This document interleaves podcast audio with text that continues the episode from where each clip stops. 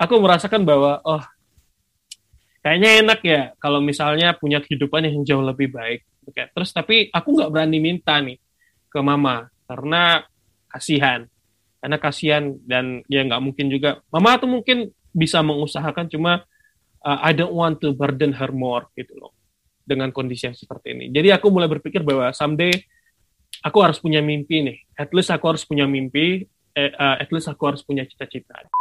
Pas kita kita sering banget kan dengar kata-kata motivasi kayak uh, dari Walt Disney, if you can dream it, you can do it. Kalau kamu bisa memimpikannya, kamu bisa mencapainya begitu. Kalau pertama dengar kayak dalam kondisi sekarang tuh kayak it seems apa naif ya kayak kedengaran naif ya. Cuma percaya aja bahwa mimpi itu kan gratis. Kalau kata Andrea Hirata tuh mimpilah karena mimpi itu gratis. Jadi kayak terus mimpilah setinggi langit uh, biar Tuhan tuh biar Tuhan yang memeluk mimpi-mimpimu. Apa pun yang teman-teman sedang capai ya tetap kejar gitu loh, no matter what. Jadi kayak tetap tetap berjuang dengan apa yang teman-teman inginkan. Karena kan kita berbeda-beda keinginannya. Ada yang mau kuliah di luar, ada yang mau kerja, ada yang mau santai aja. Selama itu menurut teman-teman baik, tetap teman-teman lakukan. I believe that.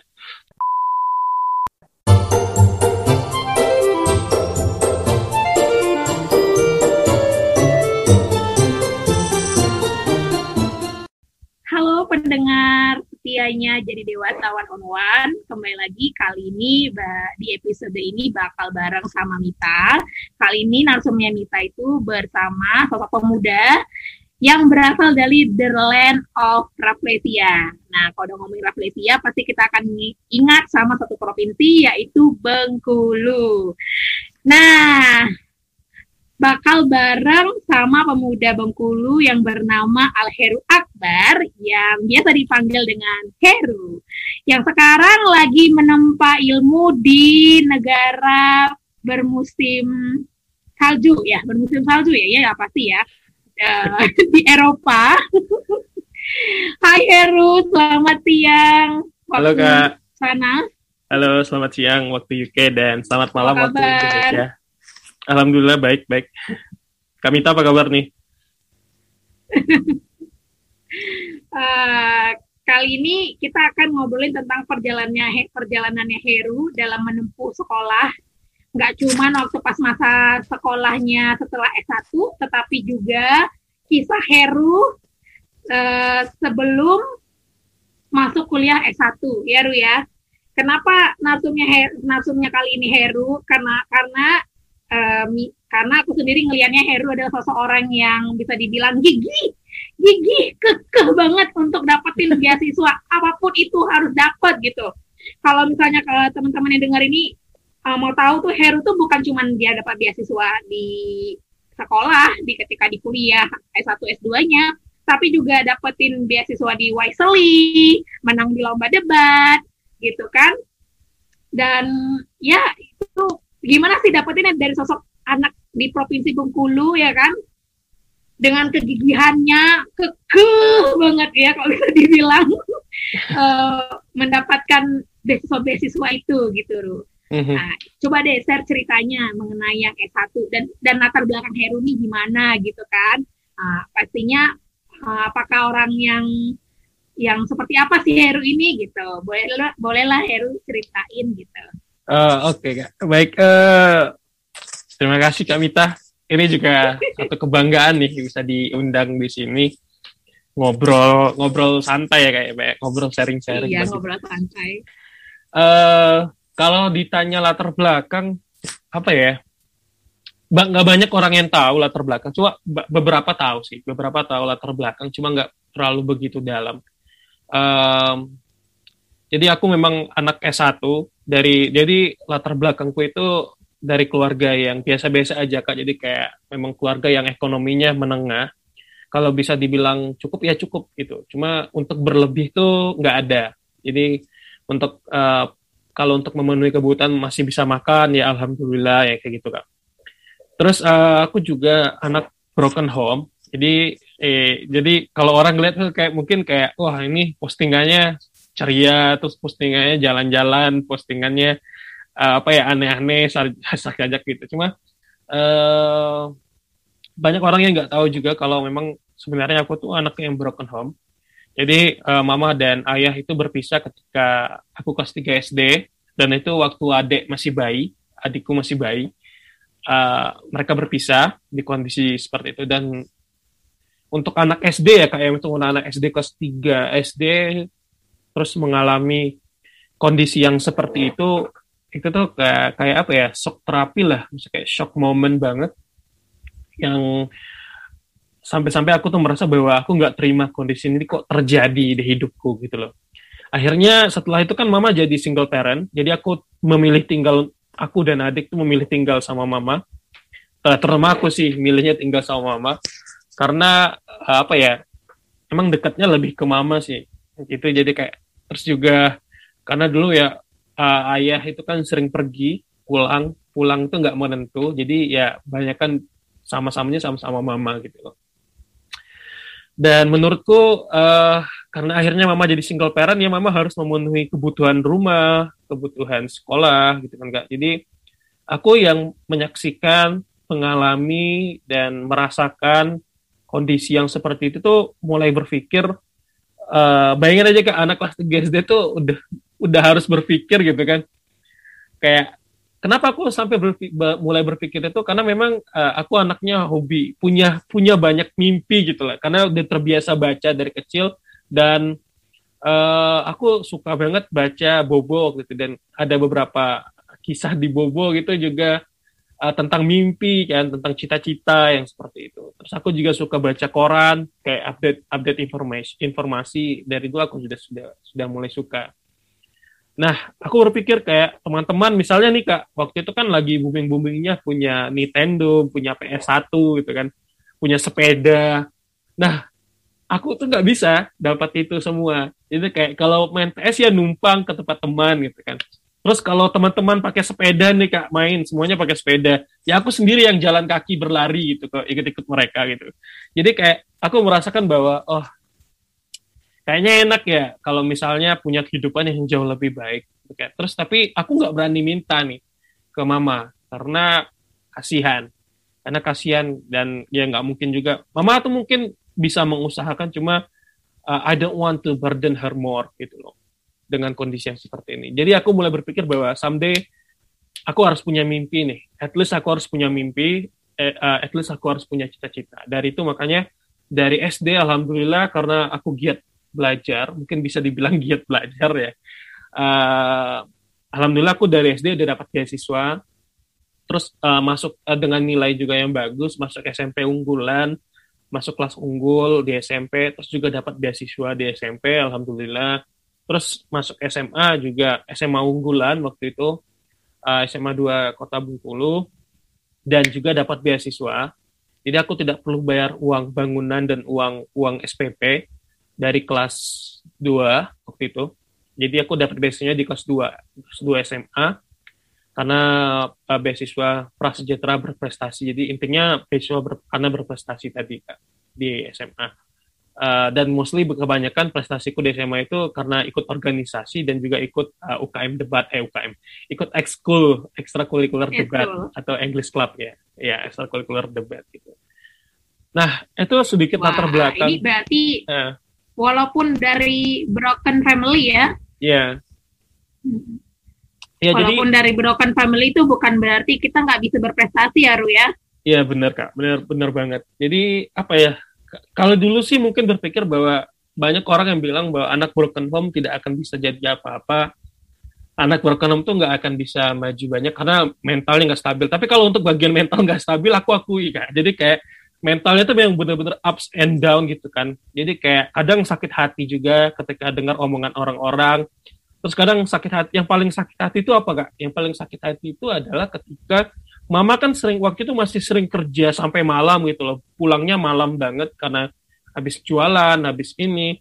Terus eh, tetangga-tetangga beberapa tetangga tuh banyak yang uh, tanda kutip lah hmm. ngomongin mama seperti itu dan itu yang membuat aku apa ya sakit sakit hati sakit hati banget saat itu dan uh, itu juga yang membuat aku mulai berpikir bahwa kayak someday I need to prove to them bahwa uh, mama itu bukan orang yang seperti itu tapi mama itu adalah uh, someone special to me yang bisa membuat aku sampai sekuat ini dan dia juga akan yang mengantarkan aku gitu loh untuk uh, ngelihat langsung menyaksikan bahwa uh, anaknya ini bisa jadi orang yang sukses gitu kan. Amin. Sekarang tuh belum sukses sih, tapi um, sedang uh, berusaha untuk menjadi orang yang bermanfaat lah kira-kira seperti itu. Ya itu sih kak. Mengingat mama ya. Iya.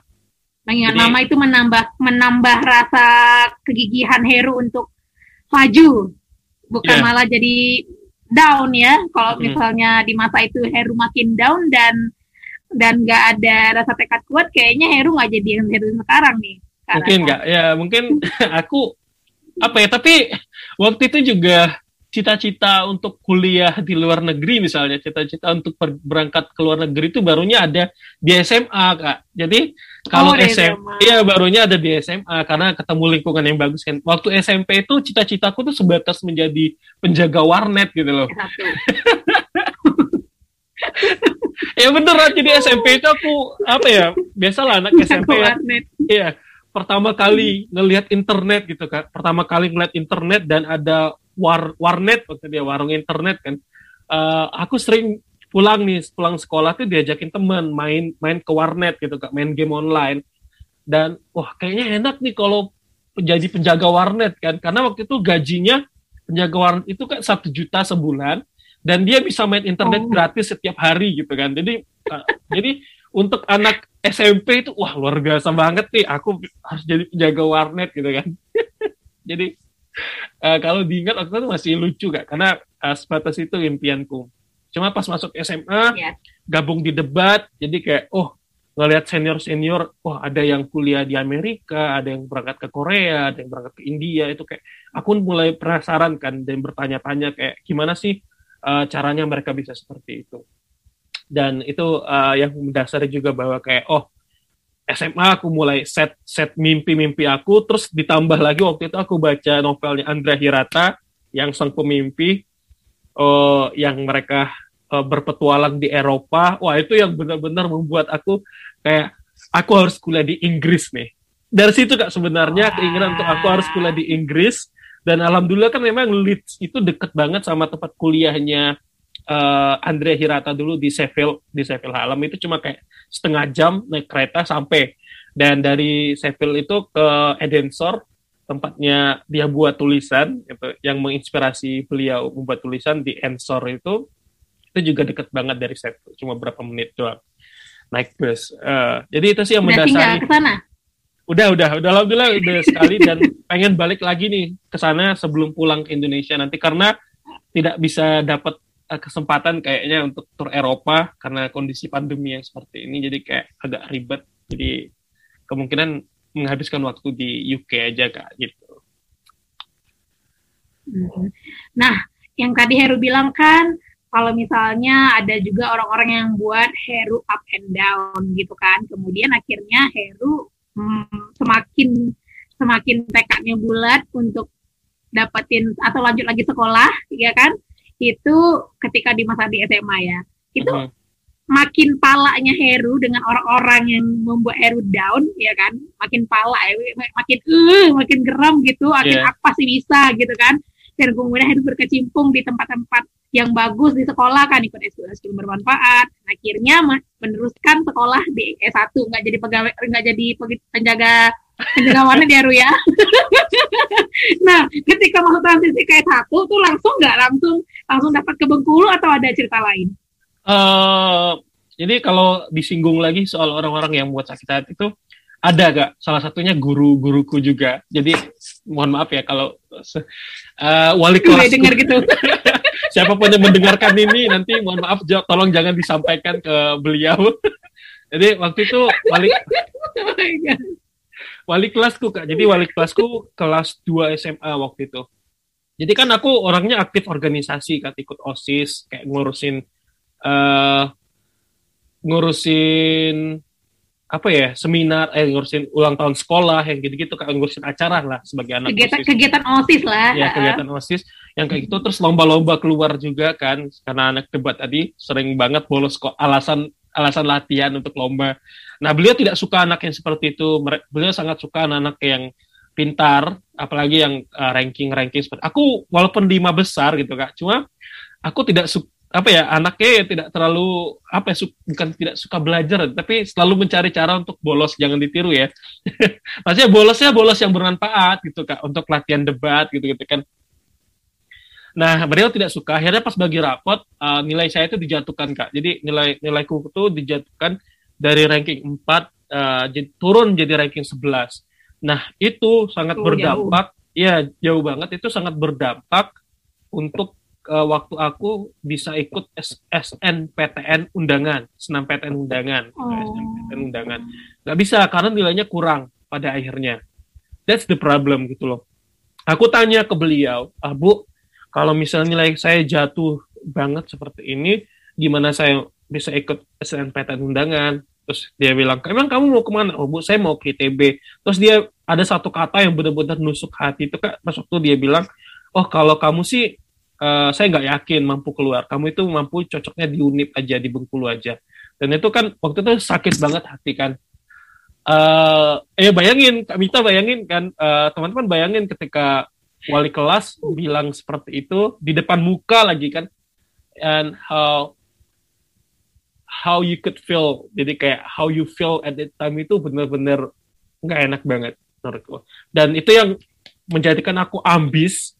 Itu kayak mungkin emosi juga kan kak. Terus kayak dalam hati aku bilang aku bakal buktikan aku bakal buktikan nih ke ini bahwa aku tuh bisa kuliah di luar gitu loh, di luar Bengkulu makanya aku nggak mau nggak mau nggak mau masuk unip waktu itu akhirnya ya itu tadi kak uh, setelah tamat SMA aku bimbel bimbel ke Bandung uh, bimbel ke Bandung untuk masuk ITB dan IPB cuma gagal terus uh, apply apply kayak beasiswa para Madinah, beasiswa Telkom itu juga gagal. Aku ikut seleksi uh, di UNS juga gagal. Akhirnya keterimanya di UPI jalur mandiri, pendidikan teknik arsitektur. Cuma karena itu uang pangkalnya mahal banget karena mandiri 20 juta dan UKT-nya 5 juta per semester. Saya don't have that much money. Jadi kayak aku nggak bisa uh, masuk ke sana. Akhirnya membatalkan. Aku lanjut seleksi yang lain yaitu uh, seleksi Petronas Malaysia, beasiswa Petronas Malaysia, sama seleksi Taruna penerbangan kak. Dan itu lanjut terus sampai akhir, cuma gagal, gagal lagi. Gagalnya itu uh, di akhir kayak Petronas itu apa ya? Yang dipilih lima nih, aku nomor enam. Terus yang penerbangan gagal di tahap akhir. Jadi kayak udah berjalan orang udah kuliah nih kan enam bulan dan aku gagal akhirnya gap year kak gap year ya udahlah karena gap year setahun nggak ngapa-ngapain akhirnya kembali ke ekskul debat SMA dan melanjutkan menjadi pelatih debat di ekskul itu begitu nah tapi uh, tadi kan Heru bilang tuh si gurunya bilangnya kamu mah di unip gitu ya Nah, itu Heru kan akhirnya kayak gak terima ya, pala gitu ya, dibilangin kayak gitu ya. You prove to, to him, to her gitu kan. Kalau yeah. misalnya, hmm aku bisa nih gitu kan. Tapi ternyata apa yang dibilang gurunya terjadi, Heru tuh di unip. And you should give thanks to him or her loh, Ru, sama gurunya. Benar. Karena kalau misalnya Heru nggak di unip, nggak mungkin kita bisa ketemu, nggak mungkin Heru juga bisa di UK. uh, eh, benar Jadi kayak sih, ada ada hikmahnya juga kan Heru tetap di unip. Uh, jadi uh, I do realize jadi kayak mungkin dia juga adalah salah satu orang yang paling berkontribusi dalam kegigihanku untuk mencapai sesuatu. Jadi kayak uh, at the same time tuh I feel I feel grateful karena waktu itu wali kelasku bilang seperti itu dan itu menohok sekali. Mungkin dia nggak sadar saat itu. Mungkin dia uh, hanya spontan. Jadi kayak ya namanya anak SMA kan kayak yang kayak masih menggebu-gebu bahwa kayak wah aku nih punya mimpi nih mau kuliah di TB tapi kok dijatuhkan gitu loh. Mungkin ada time itu dia spontanitas saja jadi aku merasa bahwa kesal ada waktu cuma enggak kesal cuma setelah perjalanan-perjalanan yang aku lalui pada akhirnya aku masuk UNIP juga masuk Universitas Bengkulu juga itu aku benar-benar terima kasih ke beliau gitu loh kan dan sebelum berangkat ke Inggris pun aku ketemu beliau. Jadi kayak ketemu di kampus di UNIP karena beliau lagi S2 waktu itu lagi S2 di UNIP. Dan kita ketemu kan. Oh wah Heru katanya. Kuliah di sini. Ya, ya bu udah selesai. Tapi ini lagi ngurus syarat untuk berangkat ke Inggris gitu kan. Berangkat uh, beasiswa. Wah berangkat beasiswa gitu kan. Ih memang banggalah ibu sama kamu. Terus aku kayak oh ya makasih bu karena sudah Oh, gitu bangga. ya, oke. padahal eh, mungkin dia nggak sadar kan. Mungkin aku oh ternyata dia mungkin nggak sadar. Waktu itu dia pernah mengucapkan kata yang eh, entah itu menyakitkan tapi juga menjadi suatu blessing buatku. Iya, dan bisa jadi pas diucapin kayak gitu malaikat nyatet ya Ru ya. Langsung oke Heru unit gitu.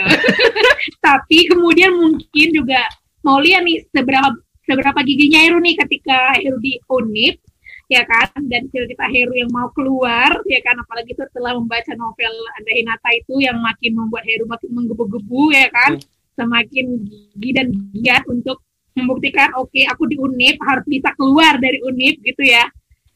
Nah itu gimana nih prosesnya ketika menuju S2? Eh, ya jadi Waktu masa-masa kuliah deh. Eh, jadi kalau waktu masa kuliah kan itu juga sulit kak menurutku. Karena tadi latar belakang ekonomiku lagi balik-balik.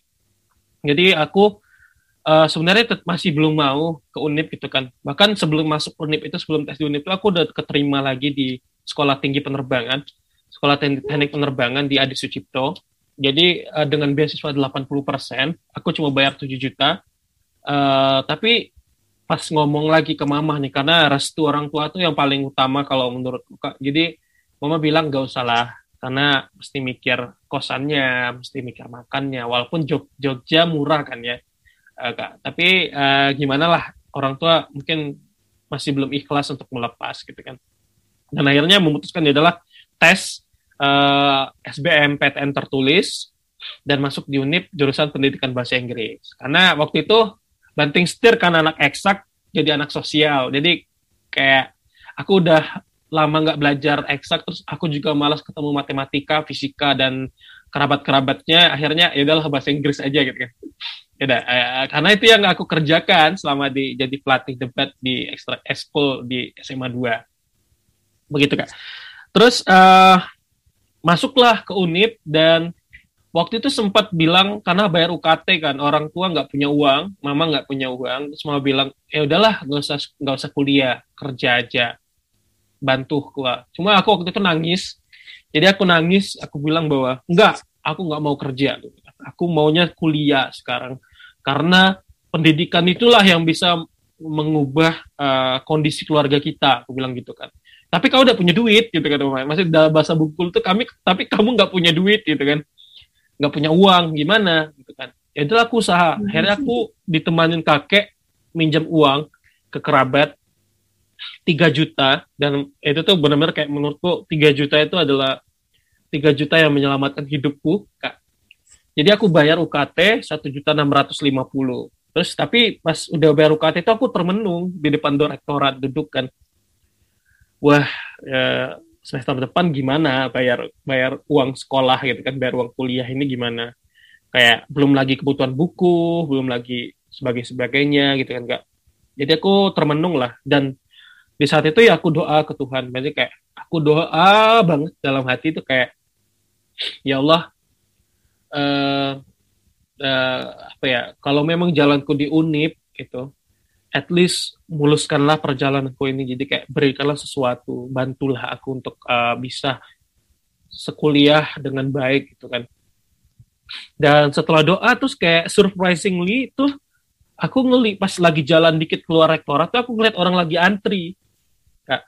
Jadi aku samperin lah orang-orang yang lagi antri itu aku tanya ini antri apa antri beasiswa bidik misi nah karena sebelumnya aku di 2012 itu didaftarkan sekolah beasiswa bidik misi, jadi aku tahu soal bidik misi kan kak. Jadi aku langsung lari ke depan, aku lari langsung ke depan menemui bapaknya. Pak, saya juga mau daftar beasiswa bidik misi, tapi saya itu lulusan tahun 2012 pak. Boleh nggak pak? Bisa nggak pak? Jadi kayak nyerepet aja kan maksudnya kayak kayak apa ya ngomong tuh cepet banget terus bapaknya eh tahan dulu tahan dulu ya udah ya udah kamu masuk ke dalam deh ngomong sama kabak kabak ya udah. Jadi aku masuk ke dalam dibolehin masuk ke dalam ngobrol lah sama si kabak bapak kabak waktu itu. Aku ingat sekali namanya itu adalah Pak D. Juryanto dan beliau itu adalah orang yang sangat sangat baik kak. Jadi kayak kalau misalnya Pak D dengar ini Pak D terima kasih banyak. Terima kasih banyak udah banyak membantu. Jadi aku cerita ke beliau "Ah, Pak kondisi keluargaku gini gini gini. Aku juga sempat didaftarkan bidik misi cuma gagal kuliah waktu itu. Terus beliau ya udah kamu lengkapi berkas-berkas. Minggu depan paling terakhir untuk menyerahkan berkas-berkas itu ya. Karena minggu depan tuh terakhir untuk asesmen. Akhirnya aku selesaikan berkas-berkas itu aku daftar dan alhamdulillah setelah satu semester berjalan gitu kan kak uh, aku dapat beasiswanya. Dan uang UKT ku yang kubayarkan di semester satu tuh dikembalikan sama kampus. Dan itu yang benar-benar luar biasa sih menurutku. Dan uh, itu yang mengubah jalan uh, cerita kuliahku kak. Jadi awal-awal semester satu itu aku malas kuliah kak. Apalah unip kuliah di unip gitu kan. Ya akhirnya kayak terus juga pendidikannya bahasa Inggris. Ah aku bisa nih ya ah, kan kayak nilaiku tuh hampir IPK 4 kan waktu semester 1 kak. Tapi itu masih masih main-main juga kak. Maksudnya kayak rambutku panjang terus sampai disangka anak mapala gitu kan. Nyambutku panjang kayak gondrong semester awal. Terus kayak sering cabut cabut kelas nongkrong sama teman makan di kantin gitu gitu cuma akhirnya pas dapat beasiswa kayak oh ya udah nih aku uh, terus aku juga gabung di UKM debat ya waktu itu masih komunitas jadi aku yang merintis waktu itu. Jadi ngajakin senior-senior lagi untuk uh, debat. Itu sih yang banyak mengubah. Jadi kayak dapat beasiswa ketemu orang-orang yang wah kak senior salah satunya kak Eko kan. Wah kak Eko ini udah debat di Afrika Selatan terus kayak berangkat pertukaran ke Amerika terus PPAN ke Korea. Ya banyak lah. Jadi kayak ah aku punya satu tujuan yang baru nih. Jadi kayak aku setidaknya harus mengikuti jejak kak Eko gitu aku harus mengikuti. Jadi aku punya role model waktu itu di kuliah. Siapa yang harus aku tiru. Jadi kayak ya udahlah kuliah di UNIP kok jadi sampah masyarakat juga kan. Ya, jadi kayak mending kan kalau misalnya kuliah di TB eh, biasa-biasa aja gitu kan. Tapi ini udahlah kuliah di UNIP waktu itu aku mikirnya kuliah di UNIP kok jadi biasa-biasa aja jadi sampah masyarakat gitu kan. Berarti dalam pikiran seperti itu. Aku harus berubah nih. Aku harus memikirkan sesuatu yang berbeda. Dan harus melakukan sesuatu yang lebih dari ini gitu loh. Gitu.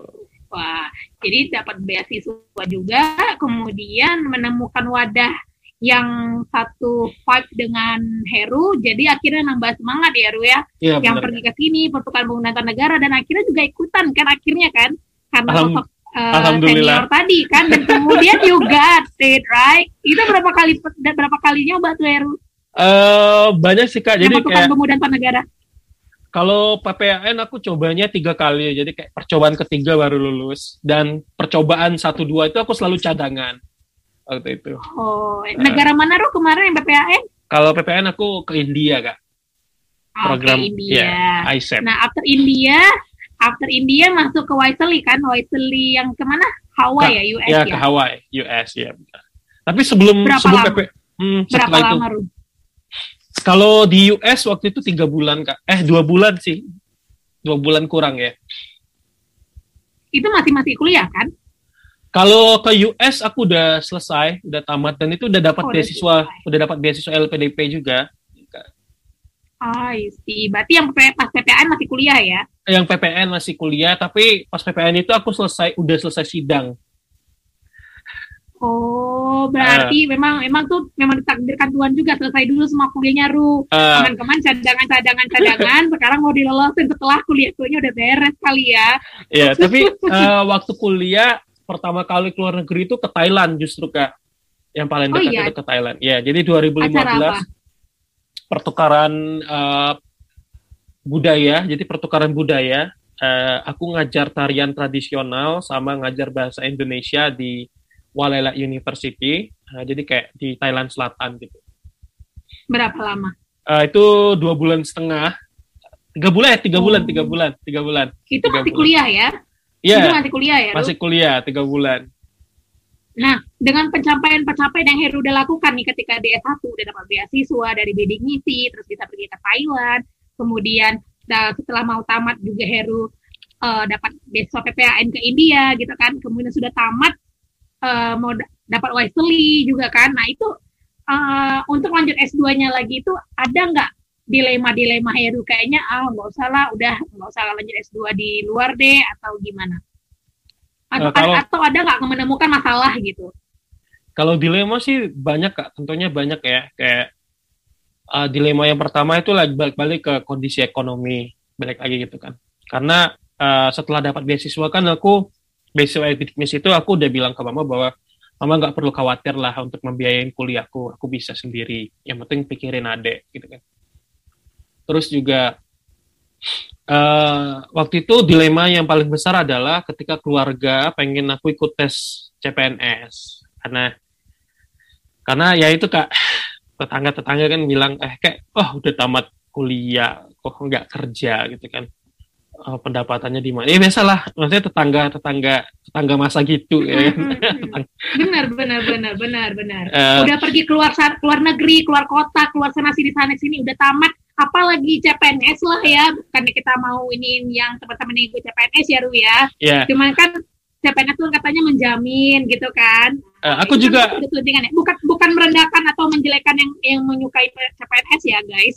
Uh, itu tapi Uh, bener kak, menurutku uh, tidak ada salah menjadi CPNS. Cuma kan uh -huh. itu bukan kemauanku gitu. Terus yeah. apalagi hal yang aku tidak suka adalah ketika keluarga membanding-bandingkan. Misalnya kayak lihat yeah. tuh anak si itu Benar. kerjanya udah di imigrasi. Oh, lihat tuh si itu kerjanya udah di sini. Benar, Gajinya udah segini. Maksudku itu yang aku tidak terima gitu loh. Jadi kayak uh, whatever lah, misalnya mau kerjamu apa, maksudnya setiap orang kan punya sesuatu yang berbeda dan waktu itu aku juga penghasilanku udah lumayan Kak. Jadi apa ya maksudnya jadi guru les guru privat itu jangan dikira kecil penghasilannya. Itu jadi kayak waktu aku jadi guru privat itu penghasilanku per bulan itu bisa 5 juta sampai 7 juta kak. Jadi kayak itu lebih gede daripada gaji wow besar sekali di Bengkulu. Maksudnya guru les kan karena aku tuh pindah deh kakak ke Bengkulu. Enggak, maksudnya aku tuh ngajar banyak kelompok gitu kak. Jadi I have I have no free time gitu kak kak Mita. Jadi kayak Senin sampai Minggu tuh aku ngajar terus kan jadi aku nonstop ngajar. Jadi kayak saat aku punya, misalnya kayak satu grup itu kan mereka bayar satu juta lima ratus, isinya uh, lima sampai tujuh orang. Jadi boleh gitu. Jadi sebulan itu juta lima ratus. Nah aku punya sekitar tiga sampai empat gitu. Belum lagi yang individu. Jadi kalau dihitung-hitung kan itu udah sampai lima sampai tujuh juta juga kak. Tapi memang uh, paid off-nya adalah apa ya? Barternya jadi kayak barternya itu adalah aku nggak punya waktu istirahat jadi kayak sering sakit juga karena kerja saat senin sampai minggu ya kayak, kayak kalau kata-kata presiden itu kan kerja kerja kerja kan eh tipes deh ya gitu.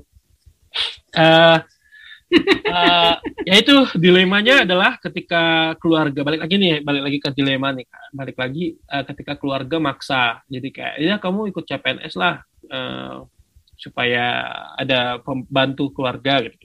Terus aku bilang uh, waktu itu aku belum mau CPNS kak, aku ngelihat LPDP. Ya adalah aku akhirnya jadikan LPDP itu sebagai pelarian awalnya karena waktu itu aku belum mau langsung uh, belum belum mau langsung daftar beasiswa karena aku masih pengen ya kayak ngajar kan lumayan duitnya nih kayak nikmatin hidup kan kayak uh, tapi dipaksa-paksa mulu akhirnya ya adalah aku daftar LPDP terus aku jadikan itu bahan negosiasi ke mama. Terus aku bilang ma aku bukannya tidak mau CPNS aku bilang. Cuma aku belum mau sekarang karena kalau untuk S1 banter pekerjaannya itu jadi guru dan sedangkan aku belum belum mau jadi guru. Maksudnya aku cita-citaku itu pengen jadi dosen saat itu kan atau setelah S2 aku pengen cari kerjaan yang lebih uh, lebih bagus lah. Lebih lebih apa lebih settle dibanding menjadi guru gitu kan. Aku bukan berarti guru gajinya kecil enggak tapi menurut benar, pemikiranku benar. adalah uh, aku memang belum mau jadi guru saat itu. Dan menurutku aku lebih nyaman jadi dosen atau kerja yang lain gitu kan. Cuma kalau pada akhirnya nanti jadi guru juga ya nggak masalah buat buka. Ya seperti itu kan.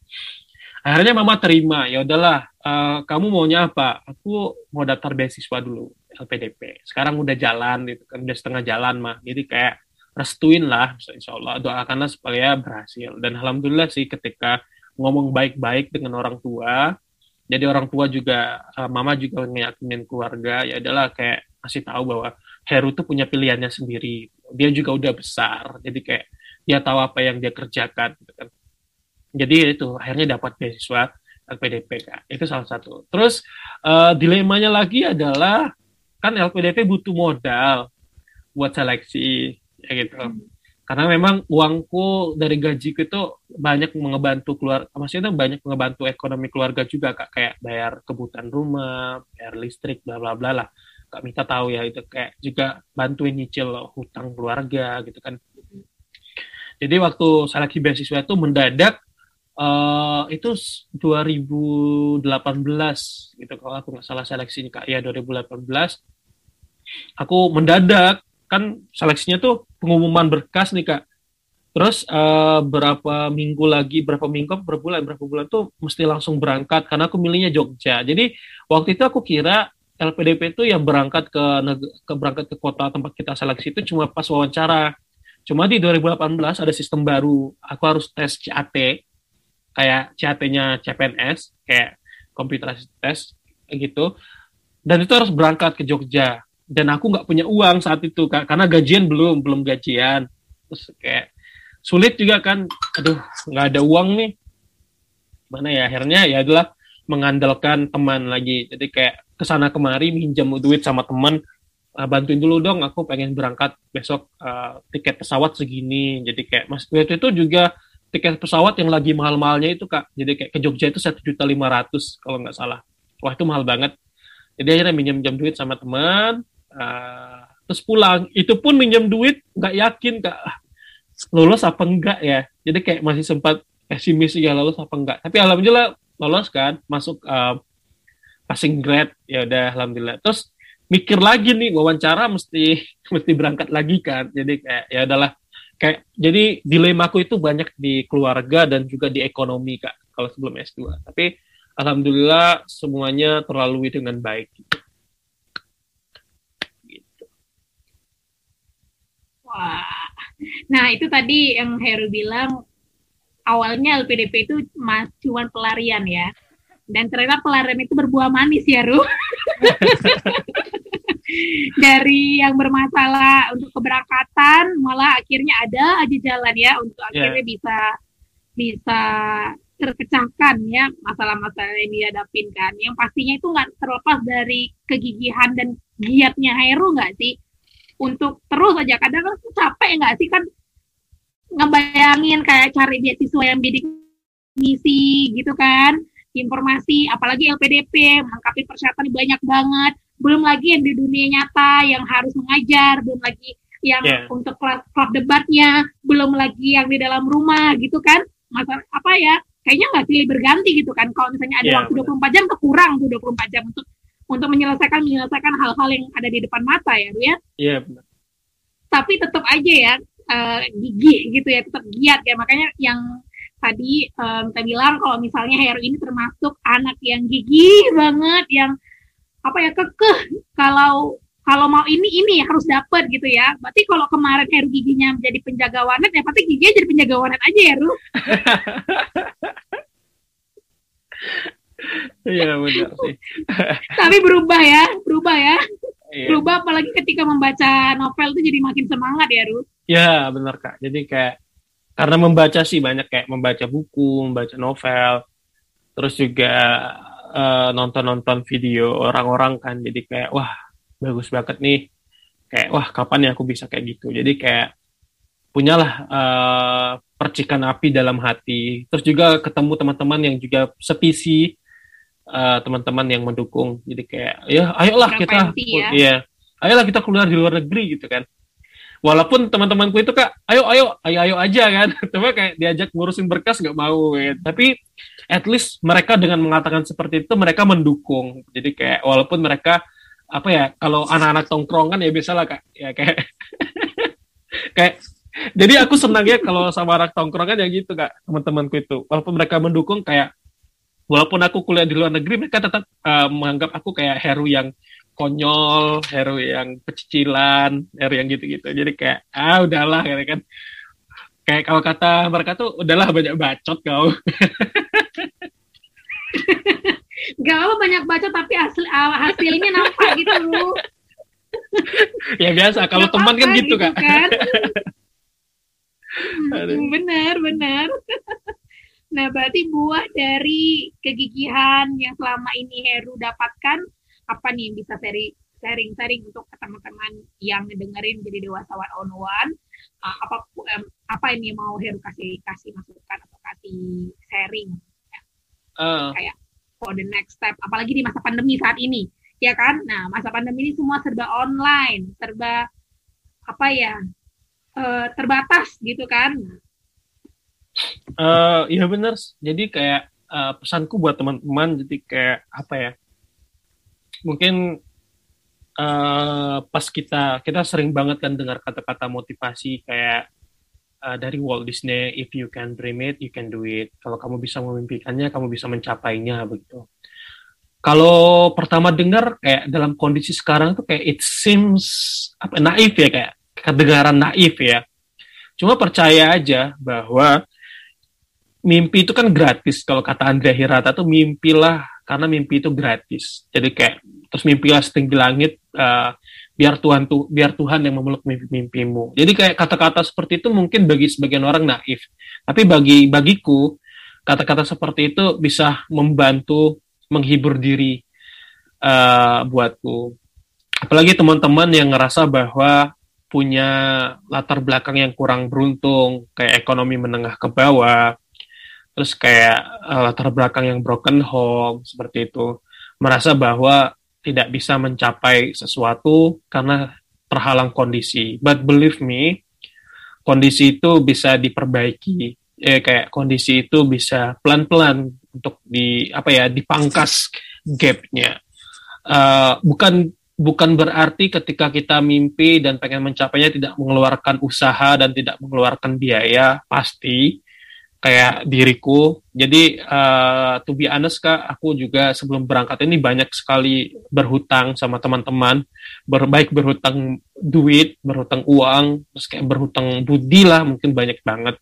Cuma uh, itulah yang menjadi salah satu usaha untuk memotong jarak tadi antara mimpi dan kondisi kita itu.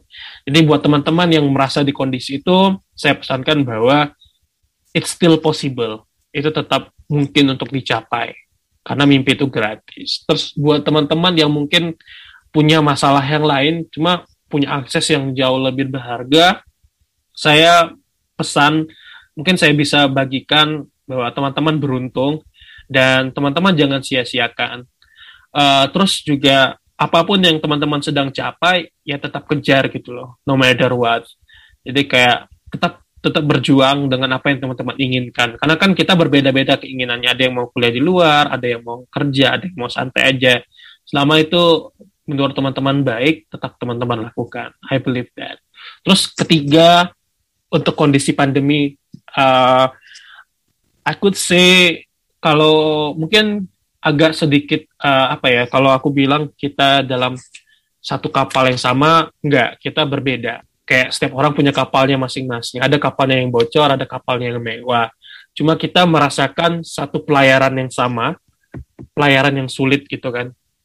Uh, tetap embrace yourself gitu loh. Apalagi kayak pelajar nih kayak saya juga merasakan bahwa dampaknya benar-benar membuat depres karena kuliah online, tidak punya akses untuk ngobrol luasa dengan teman-teman saat itu. Apalagi sekarang di Indonesia kondisinya lagi memburuk ya, ya kak ya, kayak uh, teman-teman harus ppkm lagi, teman-teman harus lockdown lagi, teman-teman harus menunda kegiatan-kegiatan teman-teman lagi, harus mengurung diri lagi, tidak banyak berinteraksi dengan orang. I believe itu sangat susah dan sangat berat. Aku saja satu tahun mengalami seperti itu dan kuliah online jauh dari keluarga itu sangat-sangat uh, ya berbekas di batin dan berbekas di mental. So jangan hiraukan om, apa kata orang kayak oh di masa pandemi kok setahun nggak jadi produktif don't don't care about it yang paling penting adalah buat teman-teman selama di masa pandemi pandemi ini adalah bagaimana teman-teman untuk stay sane uh, jadi untuk tetap waras stay healthy untuk tetap sehat dan sudah stay safe untuk tetap aman itu yang paling penting teman-teman jaga itu karena setelah ini pun uh, ini pasti bakal berlalu kok. Seolah pandemi ini pasti akan berlalu. Walaupun entah itu kapan, cuma teman-teman pertama-tama yaitu tetap waras dulu aja deh. Kayak tetap menjaga diri, lakukan uh, hal yang tidak terlalu membebani gitu loh. Apa ya? Terus kalau yang kerja kan memang punya beban yang berat ya kak. Jadi saya harap teman-teman yang masih bekerja baik dari benar, benar, rumah dari office dan juga teman-teman yang kerja di lapangan, yang di jalanan, kayak ojek online ataupun itu, saya cuma bisa berharap untuk teman-teman tetap semangat bahwa yang teman-teman lakukan itu adalah hal yang baik. Apalagi buat teman-teman yang tidak ada kerjaan terus kerjanya nganterin pesanan sebagai ojek online itu uh, we thank we thank you a lot. Karena kalau tidak ada teman-teman ya mungkin kita tidak punya akses untuk mendapatkan makanan. Dan kalian berjuang di garda depan juga bukan hanya anak uh, anak kesehatan. Dan pokoknya semualah anak-anak kesehatan semua yang lagi bekerja saya harap teman-teman tetap semangat tetap sehat itu aja sih.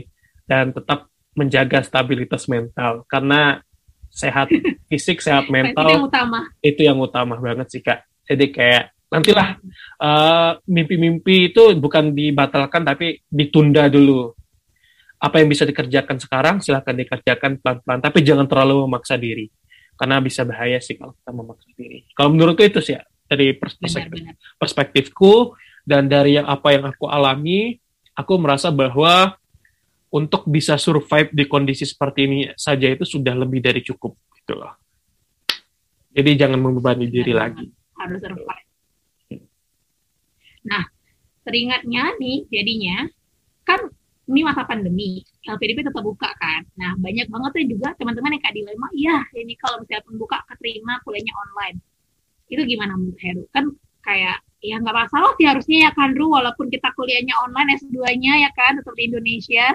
Uh, ya kalau menurutku Kak itu pilihan teman masing-masing. Jadi kayak uh, kembali lagi kepada teman-teman gitu loh pilihannya. Jadi aku tidak mau me, me, apa ya men, menancapkan atau men-set satu mindset bahwa kayak oh nggak apa-apa kuliah online. Nggak, misalnya kayak kuliah online itu juga berat kak. Jadi kayak memang lebih kalaupun merasa bahwa kalau aku punya kesempatan untuk uh, kuliah offline, aku bakal memilih untuk kuliah offline. Yes, gitu kan. pasti, pasti. Aku juga misal kalau di posisi teman-teman sekarang uh, kalau misalnya mau daftar beasiswa mungkin aku juga akan menunda kayak oh ya tahan dulu nih ke daftar beasiswa atau kayak cari kerjaan dulu seperti itu itu nggak apa-apa cuma kalau teman-teman masih mau daftar ya nggak apa untuk melihat uh, kualitas berkas-berkas teman-teman ketika mendaftar beasiswa apakah sudah memenuhi syarat atau tidak itu seperti itu gak jadi kayak ya. ya banyak hal yang bisa kita lakukan dari sudut pandang yang berbeda sih kak gitu aku juga sebenarnya kalau waktu itu orang tua jadi mama itu pernah bilang gini kak di akhir tahun 2020. Uh, jadi mama tuh pesan gini, Ru kalau misalnya tidak berangkat beasiswa tahun ini, ya udah ikhlaskan aja ya beasiswanya, cari kerja, cari kerja, bantu bantu keluarga lah, karena ekonomi kita lagi sulit. Jadi itu kan sedih kak, itu dilema yang besar juga. Udah dapat beasiswa tapi disuruh relakan, uh, karena mengingat kondisi. Jadi ya udah akhirnya aku uh, gigih untuk memaksakan bahwa tahun 2020 aku harus berangkat. Gimana pun caranya aku harus berangkat dan alhamdulillah Inggris buka, UK buka border, uh, tidak seperti US dan Australia waktu itu. Jadi teman-teman yang US dan Australia itu tunda dulu, tapi UK bisa berangkat. Ya adalah aku berangkat UK dan alhamdulillah karena berangkat tadi aku menyisihkan sebagian besar beasiswaku untuk dikirim ke rumah gitu kan. Jadi kayak aku menyisihkan banyak uh, banyak uang beasiswaku untuk uh, persiapan hal yang lain, terus juga mengirimkan ke rumah untuk membantu supaya di rumah cukup gitu loh. Nah itu yang uh, membuatku sebenarnya kayak ah rugi sih belajar online, cuma aku merasa bahwa tidak. Uh, apa ya I sacrifice myself for the sake of betterment gitu loh di sisi dan sudut pandang yang lain jadi kayak aku aku um, merasa bahwa I'm quite proud of myself because uh, I can help my mom I can help many people I can help my friends yang gitu-gitu ketika uh, temanku kena PHK gitu kan dia diberhentikan dari kerjanya. Jadi kayak waktu itu aku yang sering minjam sama dia uh, sekarang kebalikan seperti itu kan. Dan aku merasa senang ketika dia butuh aku bisa membantu balik ke beliau gitu. Dan itu yang menjadikan bahwa kayak ya nggak apa-apa lah kuliah online at least aku bisa bertahan aku bisa membantu teman-temanku aku bisa membantu orang tuaku. Seperti itu kak kita benar-benar tidak tidak melupakan budi lah juga ya yeah. Heru ya tidak melupakan budi karena zaman sekarang ini agak susah untuk untuk untuk menemukan orang-orang yang tidak melupakan budi itu susah uh, rasa di saat ini di zaman sekarang. Tapi yang kayak Heru bilang, kegigihan-kegigihan Heru inilah yang akhirnya menjadi mendewasakan Heru, ya nggak sih? Mhm, benar. Kayak dengan pengalaman-pengalaman yang Heru temukan, yang Heru akhirnya bisa selesaikan, ya kan dari proses em, menghadapi keluarga yang broken home, yang kesulitan uang, kemudian proses untuk bisa mendapatkan beasiswa dari SD, SMP, SMA, sampai S1, S2, dan semua yang Heru hadapin itulah yang akhirnya mendewasakan Heru ya kan? Dengan cara kegigihan yang Heru lakukan tahan banting hujan badai semua Heru hajar ya dengan Eh. ceritanya Heru Heru sampai itu benar-benar momen banget loh yaitu menurut kakak yang Heru bilang dulu kita ceritanya cuma mau jadi penjaga warnet itu like oh my god itu kayak benar-benar yang dulunya ceritanya mau jadi penjaga warnet malah sekarang berada di UK jauh banget loh lu Ya, yang alhamdulillah. tahan banting banget kan bener kan benar benar benar. tapi, tapi benar kak, iya. Eh, jadi be- benar sih kak, kalau menurutku kegigihan itu yang mendewasakan mendewasakanku. Jadi kayak pengalaman juga mendewasakanku. Eh, terlebih mendewasakanku untuk berpikir dari banyak sudut pandang gitu loh. Ya, itu yang paling penting. Jadi kayak aku tidak memaksakan kehendakku atas orang lain. Jadi aku juga bisa memfilter apa yang orang bilang kepadaku. Jadi melihat kondisi dan tahu apa yang harus kita lakukan. Itu yang benar-benar aku merasa bahwa banyak pengalaman yang udah aku alamin tadi, eh, masalah yang udah aku alamin, kondisi yang aku alamin tadi itu change my my mindset gitu kayak bahwa aku bisa berpikir dari sudut pandang yang banyak. gitu. Lebih mature lah. Aku Wah, thank you banget, thank you banget ya Ru. Bener-bener nggak berasa banget nih kita ngobrolnya kan, dari soalnya kita ngobrol tuh dari tingkat SD sampai sekarang yang tingkat S2, jadi bener-bener nggak berasa banget waktunya ya kan diobrolin. Benar, Karena benar. emang seri, seru banget tahu tentang perjalanan Heru, seorang bujang ya, kata tadi kalau anak kalau orang Bengkulu bilangnya seorang bujang Bengkulu, bujang dari the line of Rafflesia yang yang dulunya cuma berpikiran eh, ketika S- ketika SMP pengen cuma jadi penjagawan dan sekarang sedang di UK ya kan. Nah, terima kasih banyak waktunya yang udah Heru kasih kesempatannya. Mudah-mudahan lancar kuliahnya di sana walaupun online ya kan. Tetap stay safe di sana.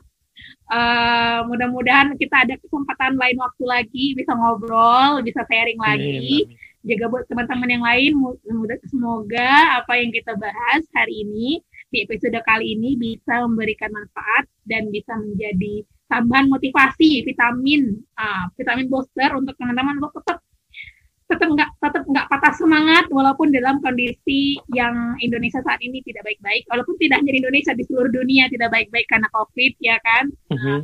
ya semoga apa yang kita bahas kali ini bisa memberikan masukan lagi untuk teman-teman ya. Dan I- kakak rasa kayaknya udah cukup untuk episode kali ini karena Heru juga udah telah kan? Baru Jumat tadi ya Heru ya? Iya kak. Di sana sholat Jumat kan. Nah, thank you very much Heru atas waktunya. Sampai jumpa lagi. Buat teman-teman yang dengerin podcast jadi dewasa one on one terima kasih banyak. Sampai jumpa lagi di episode lainnya. Pantengin terus. Uh, mudah-mudahan next episodenya selalu mem- memberikan manfaat ke teman-teman di, di jadi dewasa one on one. Oke Heru semua dan teman-teman yang dengerin terima kasih. Thank you, selamat Kak. malam waktu Indonesia Heru. Selamat siang waktu UK kak. Bye bye.